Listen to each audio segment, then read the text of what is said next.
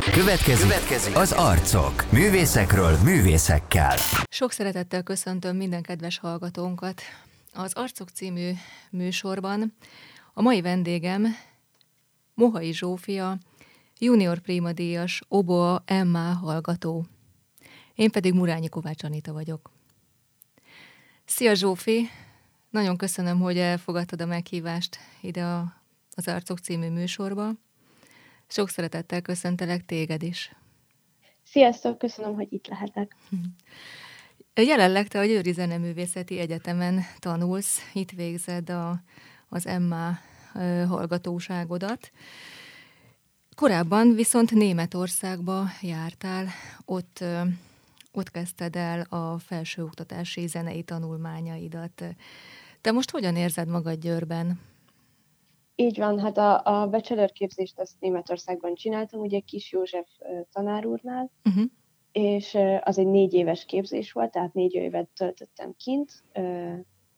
2020 májusában ott lediplomázhattam, uh-huh. és aztán hazajöttem, és a Győri Széchenyi Egyetemnek vagyok most a mesterszakos hallgatója, a második fél évemet fogom elkezdeni, és hát eddig nagyon-nagyon jól érzem magam, uh-huh. mind szakmailag, mind, mind mindennapokban, úgyhogy én egyáltalán nem bántam meg, hogy hazajöttem, és nagyon jól érzem magam. Uh-huh. Nagyon jó tanárhoz kerültem végül, és nagyon-nagyon megszerettem őt. Kovács Kiti tanárnő tanít most egyébként, Szalvin uh-huh. órához felvételiztem, de ő, de ő személyes okok miatt nem tudta elkezdeni ezt a fél évet, így Kovács Kiti tanárnőt ö, kaptuk meg helyette októbertől, uh-huh. és én nagyon-nagyon megszerettem őt, és tényleg így arra számítottam, hogy a kis József tanár úrnál jobbat elképzelni sem tudok, és hogy, és hogy ez Simonalbani nagy váltás lesz, de, de mégis a, a Kovács tanárnő olyan tehát olyan, olyan meglepetése volt felém, mert, mert mind szakmailag, mind emberileg egy, egy, Uh-huh. Egy olyan ember találtam benne, akire fel tudok nézni, aki számomra hiteles, és akitől, akivel minden egyes óra, minden egyes obóa óra egy, egy élmény volt, és tényleg tudtam fejlődni szakmailag. Uh-huh. Olyan dolgokat találtunk, amik, amiket addig nem tudtam, és azokat ki tudtam javítani, úgyhogy nagyon sokat fejlődtem már ez alatt, az egy fél év alatt is. Akkor most ugorjunk vissza, vissza az elejére. Hát hogyan kezdődött a zenei elhivatottságod? Milyen volt a gyerekkorod? Milyen családban nőttél fel? Pécset nőttem fel, uh-huh. két testvérem van, mind a ketten fiatalabbak nálam, egy öcsém van és egy hugom, és hát gyerekkorom, nem tudom, szerintem elég idegesítő kisgyerek voltam a videófelvételek alapján, de Aha. anyukám még nagyon szerettek, szóval nekik lehet, hogy nem voltam annyira idegesítő, de, de így videófelvételekből nekem nagyon úgy tűnik. Szerencséd volt. Mert nagyon szerettek. Az biztos. Aztán Aha. amikor iskolába kerültem, akkor jött a lehetőség, hogy van ott egy zeneiskola, és akkor, hát én nem is tudom, hogy kérdés volt-e egyáltalán, hogy elkezdtem furuját tanulni, meg, meg uh, szolfést. Először szolfést kellett, ugye, ahhoz, Aha. hogy utána mehessek furujára, és csak most látom ennek a jelentőségét, hogy mekkora jelentősége van, hogy nem egyből obuával kezd az ember, hanem először szolfés és furuja, uh-huh. mert Németországban taníthattam kint egy zeneiskolában, uh-huh. és és ott nincs előtte ilyen, hogy szolfés meg furúja, hanem egyből oboa, és akkor szerencsétlen oboa tanár, tehát szerencsétlen Zsófi kell, hogy megtanítsa a német diákoknak a, a mindennek az alapját. Tehát nem csak az, hogy a hangszert hogy tartom, meg hogy fújom meg, hanem azt, hogy hogy működnek a hangok, hogy Aha. működnek a ritmusok, mindent ott kell megtanítani. Úgyhogy, úgyhogy ez egy nagyon-nagyon jó rendszer itt Magyarországon. Uh-huh. Először muszáj a szolfés, és aztán a furúja. Uh-huh. Úgyhogy így utólag nagyon hálás, hogy akkor nagyon utáltam a szolfést, de most nagyon-nagyon hálás vagyok érte, hogy, hogy ez volt. És mindösszesen Le, 7 éves voltál, amikor elkezdted, ugye? E, hát azt hiszem, igen. Ebben nem vagyok teljesen biztos, így az életkorokkal néha, néha benézem a dolgokat, de valószínűleg 7 éves voltam. Aha. E, és akkor azt hiszem, hogy három évet furujáztam, Aha. kettő vagy három évet furujáztam, és utána utána akkor váltottam oboára, leginkább azért, mert anyukámnak nagyon tetszett, Aha. és így ügyesen egy csomó oboás zenét hallgattatott velem, hogy hú, milyen szép, és akkor, hogy én is, én is oboázok, és akkor mondtam, hogy hát nekem tök mindegy, jól van, jó lesz az. És akkor mentem oboára, mert hogy ez milyen szép, Aha. különleges, Igen. meg alig játszanak rajta, uh-huh. és egyébként ez azóta csak még jobban bebizonyosodik, mert mert tényleg amíg egy, egy főiskolában x számú fuvolista, meg x számú zongorista, addig a boistából fele annyi, harmad annyi, tized annyi, nem tudom, tehát jóval kevesebb. Aha. És hát akkor váltottunk ugye oboára, az elején hát én nagyon köszönöm anyukáméknak a türelmét, meg, a, meg azt, hogy, hogy elviselték azokat a hangokat, amiket fújtam azon a hmm. hangszeren évekig, mert azért nem, nem a leg, leghallgathatóbb dolog egy kezdő, kezdő oboista. Nem azért mondom, mert, mert sok sikert mindenkinek, aki az oboát választja, tehát hajrá, csak, csak az elején lehet, hogy kell egy kis türelem hozzá a család részéről, és ez szerencsére nálunk ott volt, és nagyon-nagyon támogató családi háttérrel rendelkezem, és tényleg uh-huh. mindenben támogattak, meg mindenben segítettek, mert aztán később jöttek a versenyek, adódtak lehetőségek, volt, egy, volt a zeneiskolai tanárom, Kotec Melinda tanárnő, aki, aki folyamatosan vitt versenyekre, és ehhez nyilván az kellett, hogy anyukámék is támogassák, hogy, hogy kiengednek egyáltalán nemzetközi versenyekre, vagy ilyesmire, vagy, vagy segítenek biztosítani a hátteret, segítenek pályázatokat írni, hogy, hogy aztán legyen pénz, amiből kimegyek versenyekre. Tehát minden, minden támogatást megkaptam otthonról is. Uh-huh. És ezeknek az összességéből adódott, hogy nagyon sok nemzetközi versenyre kijuthattam, uh-huh ahol, ahol igazából mindegyiken nagyon jól éreztem magam, nagyon szerettem versenyezni, meg így a fejemben összekapcsolódott az oboázás az utazással, és akkor így, így rájöttem, mm. hogy én ezt nagyon szeretem csinálni, és akkor ebből egyből adott volt, hogy akkor a művészeti gimnáziumban szeretnék tovább tanulni. Mm-hmm.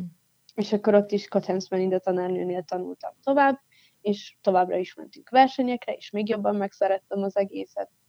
Aha. Úgyhogy ez, ez így zajlott odáig. Tehát tulajdonképpen akkor ugye a nyolcadik osztályban a, akkor már neked eldőlt a pályaválasztásod. Akkor már, ott... már jóval előtte. Már igen. jóval előtte? Aha. Igen. Mikor vált ez bizonyossá számodra, hogy te és az obo elválaszthatatlanok vagytok, és neked ez az életpályád? Hát nem tudom, mert nem volt egy, egy konkrét uh-huh. ilyen pont, amikor azt mondtam volna, hogy na, akkor én most döntöttem, hogy ezt szeretném, hanem egyszerűen csak így nem tudtam mást elképzelni. Tehát annyira egyértelmű volt számomra, hogy az oboával szeretnék tovább menni, szerintem már hatodik, hetedik osztályban is. Annyira egyértelművé vált, hogy nem is gondolkodtam máshol. Uh-huh. Felvételi jelentkezésnél igazából egy helyre adtam még be a művészeti kívül, de oda sem mentem el felvételizni, szóval tényleg mindent így egy lapra tettem fel. Uh-huh. Mert, mert nem tudtam mást elképzelni. És hát tényleg rengeteg versenyen voltál és értél el kimagasló eredményeket.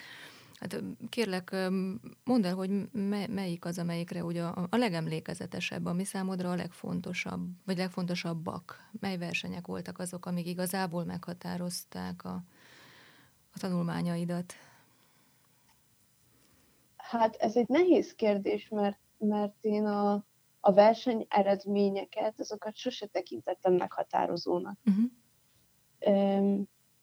voltak olyan versenyek, amiken, amik emlékezetesebbek maradtak, de nem azért, mert, mert jobb eredményt értem volna uh-huh. el, mint a többin, hanem az élmények miatt, amiket ott gyűjtöttem. Uh-huh.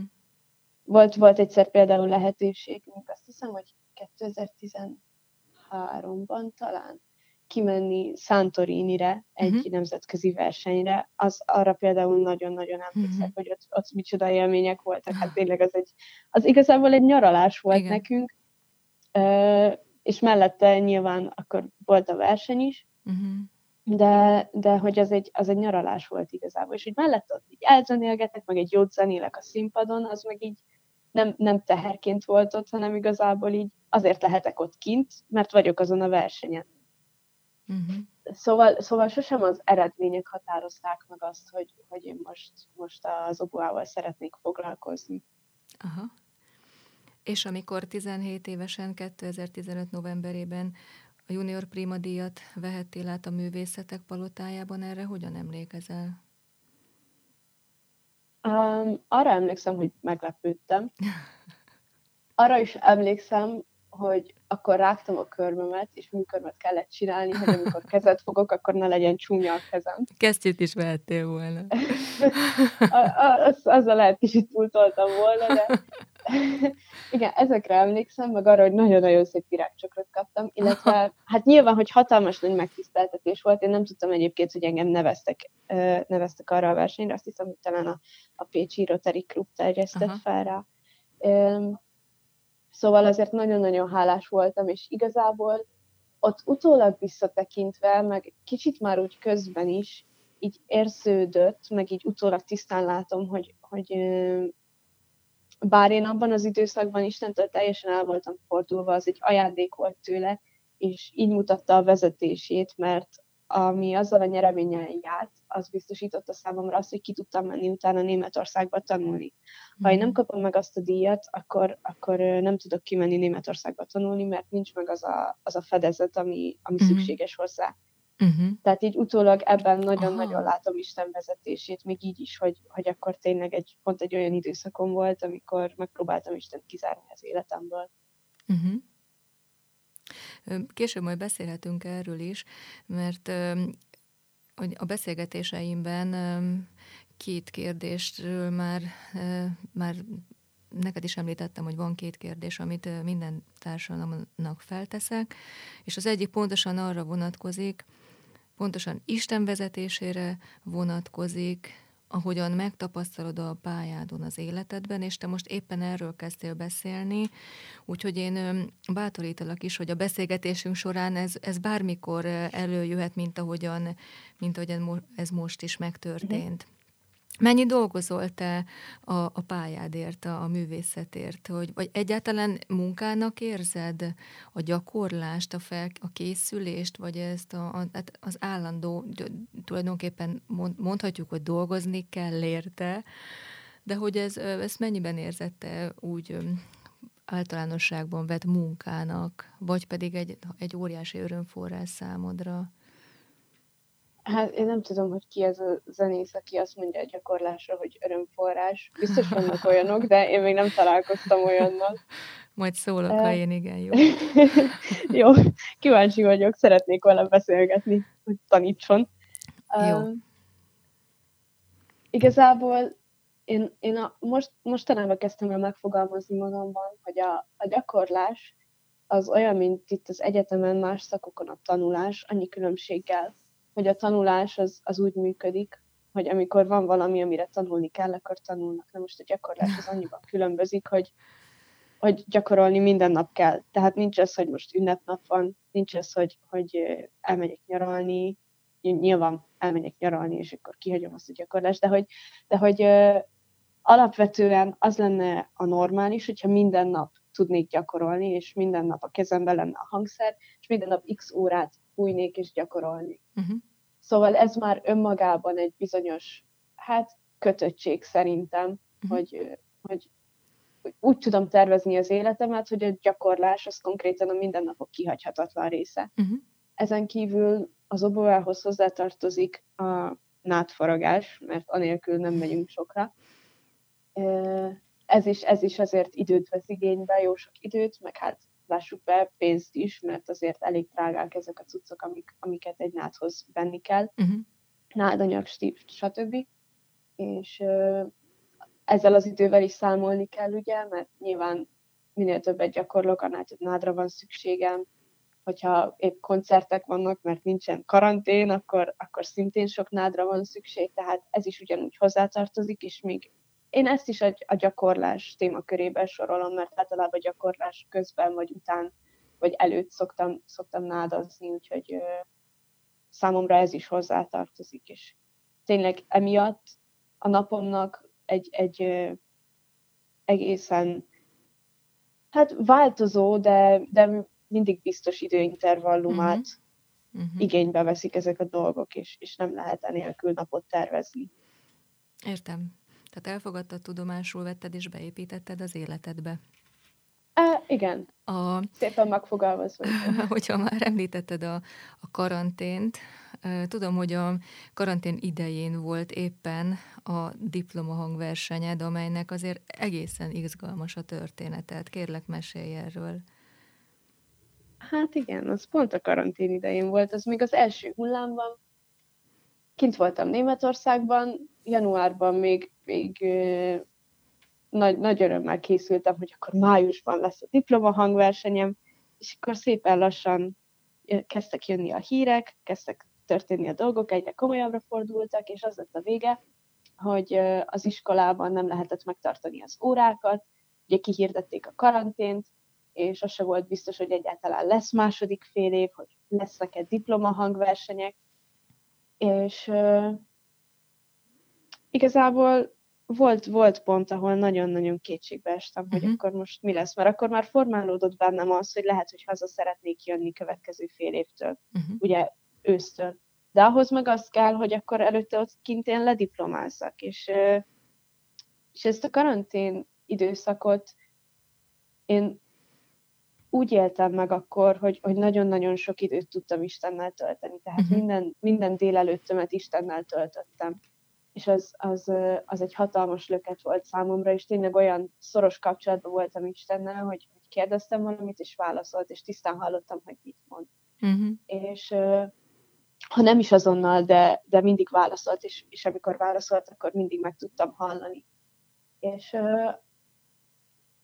igazából rájöttem, hogy, hogy ha Istennek a tervében az szerepel, hogy én akkor ott lediplomázzak, akkor tök mindegy, hogy éppen most kapjuk a telefont, hogy pakoljuk össze a cuccunkat, és menjünk vissza Magyarországra, mert elmarad a fél év, akkor tök mindegy, hogy ilyen hírek jönnek, mert jöttek ilyen hírek is. Uh-huh. És minden egyes alkalommal ezeket, ezeket megtagadtam a szívemben, és, és én elhittem azt, hogy, hogy nekem meg lehet a diplomám, hogyha azt Isten úgy akarja, és rengeteg, rengeteg imatámogatás volt emögött, amiért nagyon hálás vagyok. Uh-huh. Nagyon sok ember imádkozott akkor értem, meg a diplomámért, illetve a diplomahangversenyemért, uh-huh. és uh, úgy alakult, hogy akkor megengedte az iskola szépen lassan, hogy akkor akik diplomáznak, azoknak lehessen órát tartani, tehát kaphattam órát, és az én diplomám volt abban a fél évben az első, uh-huh. amit engedtek megtartani, az összes többi előtte levőt, vagy eltörölték, vagy átrakták másik időpontra. És ez is nekem egy olyan hatalmas ilyen magtapasztalás volt, hogy pont az enyém az első, amit, amit meg lehet tartani, és nyilván akkor így készültem, hogy akkor meg lesz tartva a diploma hangversenyem. Ez egyébként nagyon-nagyon sokáig, az utolsó előtti pár hétig nem is volt biztos, tehát amikor gyakoroltam és készültem, akkor szó szerint hitből készültem, mert, mert nem volt megfogható információm, uh-huh. biztos információm arról, hogy meg lesz tartva a diplomakoncertem. És aztán végül végül ö, úgy alakultak a dolgok, Isten úgy rendezte a dolgokat, hogy meg lehetett tartani, és mivel, mivel ennyire közel kerültem akkoriban ő hozzá, ezért a diplomám az nem is igazán a diplomámról szólt, hogy akkor én most megkapjam a papírt, hanem egyszerűen csak erről a csodáról és megtapasztalásról, amit én az alatt az időszak alatt átéltem, mm. és, és azt akartam fölvinni magammal a színpadra, és azt akartam beleadni a zenémbe. És én úgy hiszem, hogy ez sikerült, és nem azzal foglalkoztam, hogy most technikailag hogy jöjjenek ki jól a dolgok, mert nyilván rontottam, de igazából nem érdekelt, mert annyira boldog voltam, hogy, hogy zenélhetek, és tényleg szívből annyira élveztem, és mindent beleadtam, hogy, hogy ez, ez másoknak is lejött, a vizsgabiztosoknak is lejött, a barátaimnak is, mert ők bent lehettek, és, és igazán áldott diplomakoncertem volt, és jól is sikerült, Istennek hála. Jó volt ezt hallgatni. 2018. decemberében Pécsen merítkeztél be, és hogy ugye baptista családba születtél, ott is nőttél föl, picikorod óta tudod, hogy Isten létezik, és mégis a gyermekkorod és a bemerítkezésed között volt egy, egy, egy nagyon tanulságos, hát egy, egy törés, úgymond, amit, amit pont a tanulsága miatt kérlek arra, hogy, hogy beszélj róla. Jó, megpróbálom nem sírva elmondani, mert már most is felhoztad a témát, már most könyögyűltek Rendben, szemembe, mert, akkor röviden mert... és sírás nélkül. De, de ez csak mert, a te kérésedre felőlem sírhatsz. Mert tényleg ez egy, ez egy, ez egy akkora, akkora hatalmas dolog Istentől, hogy nekem ezt megbocsájtotta, és ezek ellenére engem szeretett, uh-huh. hogy, mhm. hogy nem tudok róla nem meghatódva beszélni. Igen, gyerekkoromban a, a baptista gyűlibe jártunk, Pécsen, anyáik elvittek, vasárnap iskolába jártam, kiálltam a gyerekekkel énekelni, nem tudom, verset mondtam, amire megkértek, uh-huh. és ez egészen addig tartott, amíg be nem kerültem a művészeti gimnáziumba, ahol is észrevettem, hogy, hogy másoknak Isten nélkül is megy, és Isten nélkül akár jobban is megy, mint nekem. Uh-huh. A zenélés például, vagy egy-egy fellépés, vagy bármi. És akkor így szépen lassan kialakult bennem az, hogy akkor azt akarom, hogy nekem is menjen Isten nélkül, és nincs szükségem Istenre is, és akkor mhm. ez nekem egyedül is menni fog. És szépen lassan elkezdtem nem gyűlibe járni vasárnaponként, a végére az lett, hogy már csak karácsonykor tudtak a szüleim elcipelni, de akkor is ilyen nagy beszekedések árán, hogy, hogy egyáltalán nem akartam menni. Istennel teljesen meg akartam szakítani a kapcsolatot, nem voltam hajlandó tudomást venni róla, nem akartam hallani róla, nem akartam elfogadni azt, hogy, hogy ő az életemben szerepel, hogy ő egyáltalán szerepel. Tudtam a létezéséről, uh-huh. nem kérdőjeleztem meg a létezését, uh-huh. és uh, ettől függetlenül én nemet mondtam neki. Uh-huh. Minden egyes alkalommal, amikor szólítani próbált, és, uh-huh. és tényleg egyszerűen úgy, úgy megkeményítettem a szívemet, és már így büszkeségből is nemet mondtam, hogy nem, uh-huh. nem már pedig Isten nem fog kelleni, és nem kell. És hát így telt el az egész gimis időszak, én úgy emlékszem, lehet, hogy az elején még nem ennyire, nem ennyire erősen, de a vége felé már biztosan, és ö, aztán kikerültem Németországba egy ilyen lelki állapotba, ahol nem volt, nem volt biztos alapom, nem volt ott Isten, ellene voltam, és kikerültem Németországba 18 évesen, uh-huh. és teljesen összeomlottam, mert egy idegen országban voltam, életemben először teljesen egyedül, uh-huh. idegen nyelvet beszéltek, idegen emberek, nem ismertem senkit is semmit, teljesen uh-huh. magamra voltam hagyva, és mondom, nem volt ott a biztos alap, mint, mint uh-huh. Isten. Nem, nem volt nem volt alapom egyszerűen, nem volt, nem volt mihez nyúlnom, nem volt mire támaszkodnom, és teljesen összeomlottam. Az első fél évem, egy évem, az, az így telt el, hogy, hogy napokat átsírtam, mert olyan, olyan sírógörcseim voltak, mert annyira, annyira kikészültem ettől a helyzettől, és még ekkor sem voltam hajlandó belátni, hogy már pedig nekem is erre szükségem lenne, mert megoldom ezt egyedül, vannak nyugtatók, azok is működnek. Jó, most már túl sok nyugtató kell, akkor, akkor inkább nem kell nyugtató, megoldom magamtól. Tehát ebben a mentalitásban meg lehet csinálni a dolgokat, csak nem érdemes, mert egy szenvedés az egész. És az az érdekes, hogy ez az időszak alatt ugye folyamatosan tudtam azt, hogy Isten létezik, tehát a létezését soha nem tagadtam. Mm. És nagyon-nagyon sokszor hiába voltam ellene, megtapasztaltam azt, hogy ő mennyire szeret engem. Úgyis, hogy én teljesen ellene vagyok. Mert folyamatosan éreztem azt, hogy gondoskodik rólam, és hogy mekkora szeretettel van felém, ezeket olyan módon tudta éreztetni velem, hogy egyszerűen még, még az én megkeményedett szívem sem volt képes ezeket nem észrevenni és nem hmm. érezni, és tényleg annyira egyértelműen Istentől jött, hogy, hogy akartam, de nem tudtam letagadni, hogy, hogy ezt én nem érzem, vagy hogy ez nem Istentől lenne. Uh-huh. És uh, sokszor volt ilyen, és volt, hogy sírva hívtam fel anyukámat, hogy, hogy de én ezt nem érdemlem meg, uh-huh. meg én nem szeretem Istent, akkor ő miért szeret engem?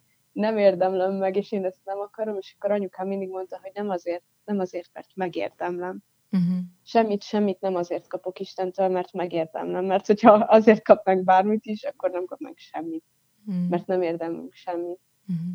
És uh, ezek, ezek csak ilyen egyszeri-egyszeri történések voltak, tehát igazából a hozzáállásomat nem befolyásolták akkor ott. De folyamatosan egy kis Hát, mint hogyha lenne egy fal, és akkor mindig lenne rajta egy kis vésés nyom, és akkor mindig kicsit, kicsit beljebb vésődik a dolog minden uh-huh. egyes ilyen alkalommal.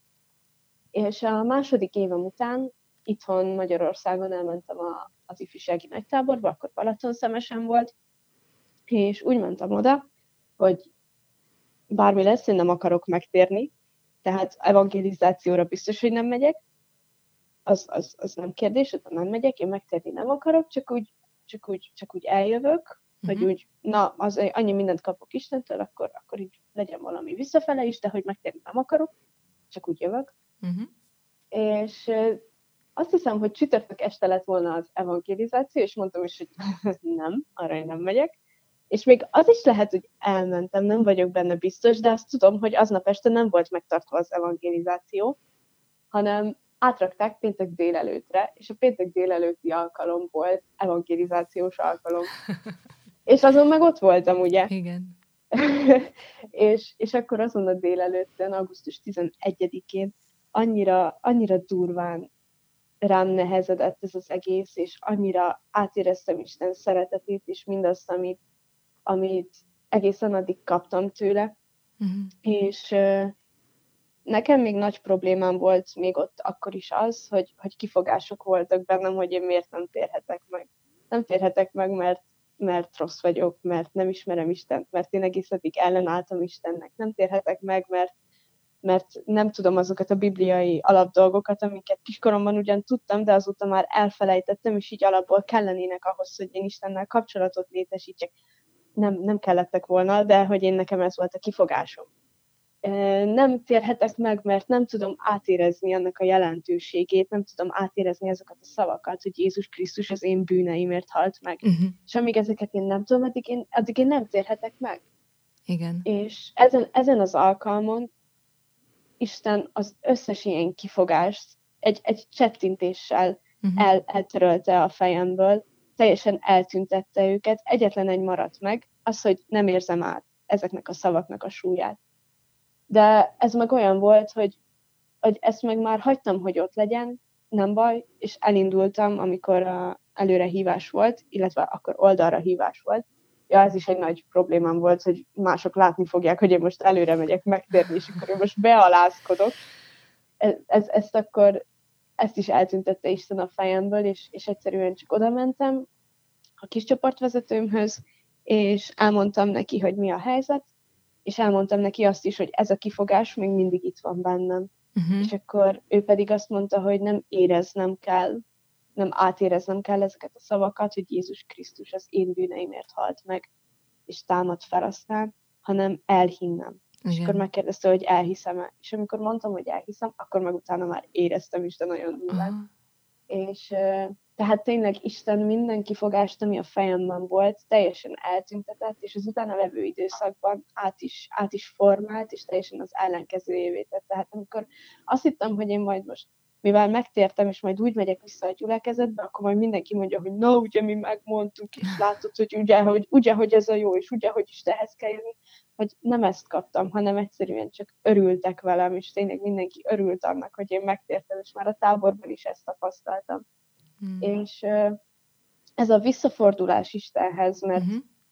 mert szerintem ez az volt, ez, ez a megtérés, ez, ez egy olyan hatással volt utána az életemre, hogy, hogy kimentem Németországba, és így akinek nem mondtam magamtól, hogy megtértem, mert hát nyilván, nyilván mindenkinek újságoltam, hogy, hogy ez történt, hogy akinek nem mondtam, az is mondta, hogy, hogy kb. mintha kicseréltek volna, és hogy mi történt velem. Aha.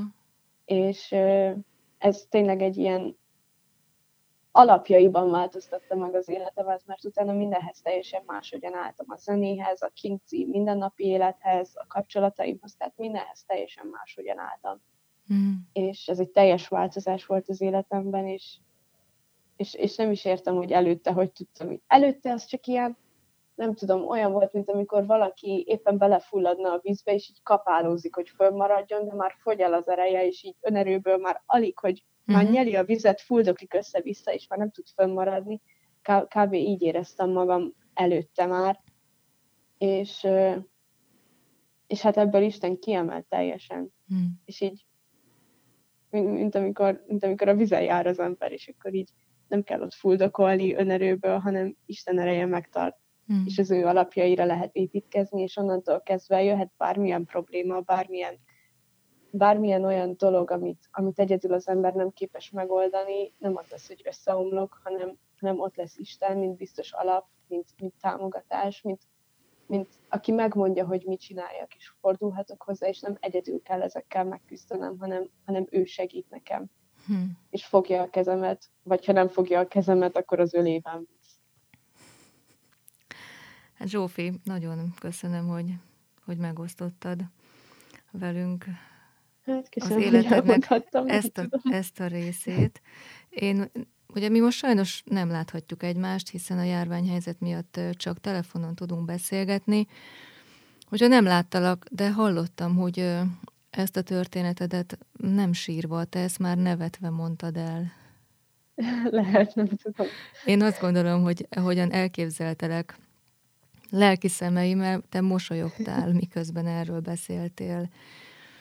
Akkor is mosolyogtál, amikor a Magyarországi Baptista Egyház kifejezte a zenei munkásságod iránti elismerését, és a 2019-ben az egyház vezetősége neked adományozta az év fiatal baptista művészedíjat. Te hogyan fogadtad ezt az elismerést?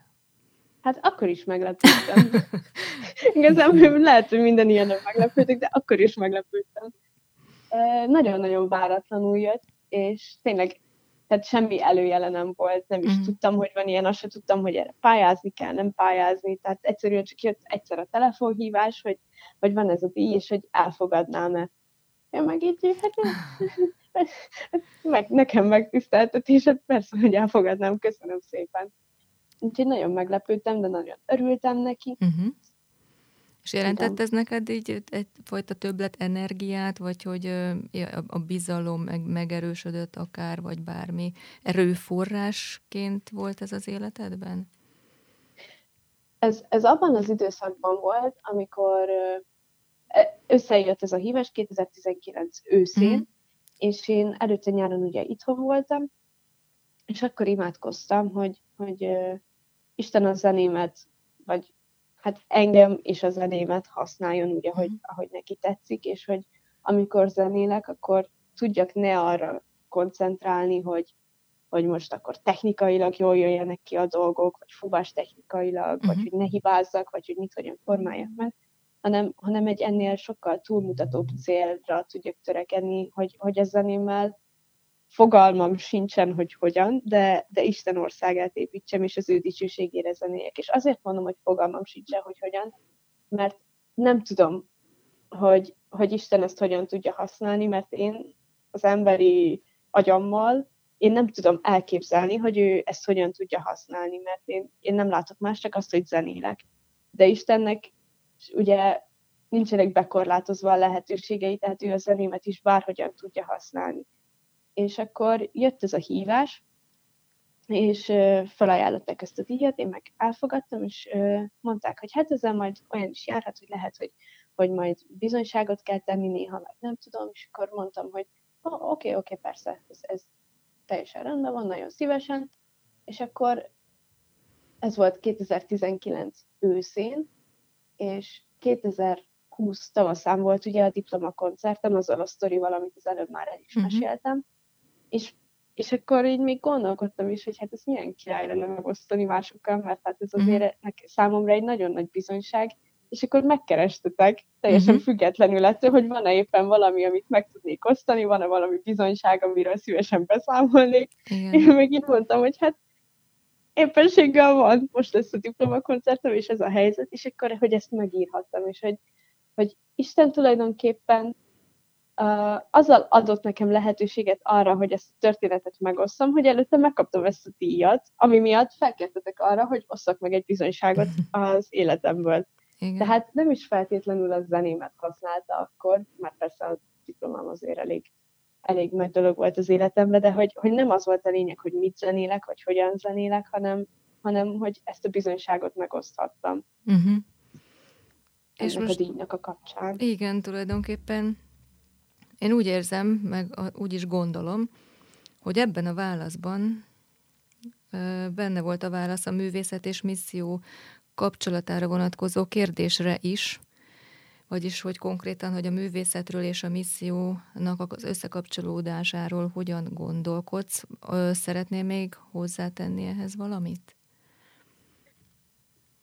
Uh, igazából tényleg csak elképzelni se tudtam, hogy Isten hogyan tudja használni a zenémet, hogyan tud engem használni. És rá kellett jönnöm, hogy, hogy igazából teljesen mindegy, nekem csak az a dolgom, hogy zenéjek, uh-huh. és, és ne tartsam magamban azt ami, azt, ami bennem van. És még a diplomakoncert után is valahogy így imádkoztam, hogy, hogy, uh-huh. hogy azért a zenémet is, hogyha Isten akarja és tudja, akkor, akkor használja. Tehát én ezt, azt nekiadom, azt, azt használja, hogyha, hogyha szereti és van mire és utána a diplomakoncertem után jött egy, egy felkérés, egy telefonhívás, megkérdeztek, nem biztos, hogy hívás volt, mindegy. A lényeg az, hogy megkérdeztek, hogy egy keresztény táborból hívtak, és megkérdeztek, hogy az egyik zenémet fel tudnám-e ajánlani, hogy, hogy használják a reggeli áhítathoz. Én meg így, igen, igen, oké, okay, akkor, akkor küldök egyet, jó? És akkor elküldtem neki. Szóval ez így egészen konkrét válaszolt arra, hogy konkrétan használni a zenémet. De, de hogy, hogy magáról erről, hogy a zenémmel missziózni, erről nincsen visszajelzésem, és nem tudom, hogy, hogy volt-e ilyen, de azt tudom, hogy uh-huh. Isten használja, és ha nem is feltétlenül a zenémet, bár lehet, hogy azt is, mert éppen a zeném által valakiben gondolatokat ébreszt, de én úgy érzem, hogy, hogy inkább én, én zenélek, és amik emellett történnek, azok a megtapasztalások, amiket el tudok mondani ezekkel kapcsolatban, azokat viszont biztos, hogy használja Isten, és ezt tudom, hogy használja Isten, mert, mert arról, arról bizonyosságom van. Igen. Tudom rólad, hogy a, mert már megtanultam rólad, hogy a terveidet Istenre bízod, mégis megkérdezem, hogy, hogy hogyan képzeled el a pályádat, és hogy a, a szólista, a zenekari művész, vagy a tanári pálya hogyan vannak -e így a szívedben elhelyezve? Igen, erre tényleg nem tudok mást mondani, mint hogy, mint hogy nem tudom, és Isten tudja, mert én mindegyik helyen el tudom képzelni magamat, de még nem tudom, hogy, hogy mi az az állás, mi az a szerepkör, amit, amit Isten nekem szán, hogy, uh-huh. hogy hol, hol szeretne engem látni majd. Viszont amíg ezt nem tudom, addig szeretnék minél jobban felkészülni rá, arra, amit nem tudok, hogy micsoda, tehát ezért minden papírt megcsinálni, tehát ami bármi uh-huh. papír kellhet tanításhoz, zenekari játékhoz, azokat szeretném mindent megcsinálni, nyilván magamat minél jobban képezni, minél magasabb színvonalra, hogy aztán amikor majd Isten szól, hogy, hogy na akkor itt az állás, ez az állás lesz a tiéd, vagy, vagy ezt uh-huh. próbáld meg, ide menjél, akkor, akkor annak ne legyen akadálya, és, és tudjak maximumot kihozni akkor is magamból. Tehát tulajdonképpen bármi lehetséges. Mindegyikben el tudod magadat képzelni. Igen. És hogy feltételezem, hogy te remekül érzed magad koncerthelyzetekben is, és hogy abban is megtalálod az örömedet, hogyha tan- tanítványod van. Igen, igazából Isten mindez idáig vezetett, uh-huh. igazgatta az utamat, és amikor, amikor arról volt szó, hogy Németországba tanuljak, akkor Németországba uh-huh. tanultam, mellette szerzett nekem egy zeneiskolai állást, tehát uh-huh. egy éven keresztül taníthattam zeneiskolában, de azt is, azt is Istennel csináltam, és tényleg annyira, annyira egyértelmű volt, hogy ez tőle jön, és tényleg minden nap úgy mentem tanítani, hogy hogy Isten tanítson engem tanítani, mert én ugye előtte nem tanultam pedagógiát, tehát nem tudtam, hogy most akkor hogyan álljak hozzá a zeneiskolás gyerekekhez, és tényleg minden, minden tanítás előtt és után beszélgettem Istennel, utána hálát adtam, előtte meg kértem, hogy segítsen, mert mm. magamtól nem fog menni, és ahogyan ebben is segített és vezetett Isten, én hiszem, hogy, hogy továbbra is, meg ahogy bármi másban is vezetett, hiszem, hogy továbbra is ez lesz. És a, amilyen amilyen célra elhív, amilyen hivatást ad majd elém, amilyen állást odarak elém, arra alkalmasá és képessé is fog tenni. Én megteszem azt, amit tőlem telik, ő pedig kipótolja azt, amit én már nem hm. tudok, és alkalmassá tesz arra, amire elhív, e felől teljesen biztos vagyok. Az életben, a zenén kívül mi fontos még számodra? Mi, mire helyezed még a hangsúlyt? Mi az, ami felkelti az érdeklődésedet, amivel szívesen foglalkozol? Hát ezen a kérdésen én gondolkodtam azóta, mióta beszéltünk, hogy erre majd mit válaszoljak. Pedig azért ennyire előre nem beszéltük meg a kérdéseket. Jó, akkor azt, hogy vágjátok ki. Bocsi. um, nem, tényleg gondolkodok, mert, mert hogyha végig gondolom a napjaimat, akkor uh, igazából a, a központi része egy napomnak a gyakorlás, és hogy azon belül mi, mivel töltöm meg, az, az mindig változó. De hogyha nem a napokat nézem, hanem mondjuk a heteket, akkor nyilván, nyilván benne van az, hogy hazamegyek a családhoz, velük időt tölteni, a barátommal időt tölteni. Ezek, ezek mind olyan dolgok, amik, amik az életemnek szerves részét képezik. És hogy velük mit csinálok, velük, velük ilyen programokra megyek, nyilván most karanténban annyira nem lehet bármiféle programokra menni, de mondjuk egy jó kirándulás, vagy egy jó főzés, vagy egy jó evés, mm. vagy ilyenek. Szóval azokat azért nagyon szeretem filmezni is, nagyon szeretek. Úgyhogy hát ilyen, ilyen teljesen átlagos dolgokkal szoktam tölteni a napjaimat. Teljes, se, semmi különöset nem tudok mondani. Milyen művet hoztál magaddal? Mit fogunk a beszélgetés után hallani tőled? Wolf Péter obolversenyének az első tételét választottam, uh-huh. mert a diplomám, diplomaműsoromban is szerepelt, és ez egy nagy kedvenc darabom nekem. Igyekeztem a diplomámon mindenik olyan, csak olyan darabokat választani, amiket nagyon szeretek, és tényleg örömmel tudok játszani, de ez külön, különösképpen kedves darab nekem, mert egyrészt a stílusa miatt, másrészt tényleg nagyon jó játszani, remélem, hogy hallgatni is jó lesz, és ez nem egy ilyen tipikus, hát komoly zenész, akkor biztos ilyen nagyon klasszikus uh-huh. zenét játszik szituáció, hanem, hanem hogy a komoly zenében is lehet, lehet olyan műveket játszani, amik nem feltétlenül azt, azt a sztereotípiát erősítik, ami az emberek fejében a klasszikus meg komoly zenéről van, hanem egy kicsit, kicsit mást is mutatnak belőle, és hogy tényleg ilyen darabokat is lehet játszani, és a klasszikus és komoly zenét is lehet élvezni. Hát köszönöm szépen Zsófi neked ezt is, hogy zenét hoztál nekünk, azt is, hogy megosztottad velünk fiatalkorod ellenére rendkívül tartalmas életutadat, és sok-sok áldást kívánok neked az életed köszönöm minden szépen területére. Köszönöm a lehetőséget is. Köszönöm, és köszönöm szépen a hallgatóinknak is, hogy, hogy itt voltak ma is, és hallgattak minket. Ma az arcokban Mohai Zsófia, junior prémadíjas Oboa MA hallgatóval beszélgettem. Urányi Kovács Anita vagyok. Viszont hallásra! Ez volt, Ez volt az Arcok. Művészekről, művészekkel. A műsorszám gyártója a Baptista Podcast. Baptista Podcast. Neked szól.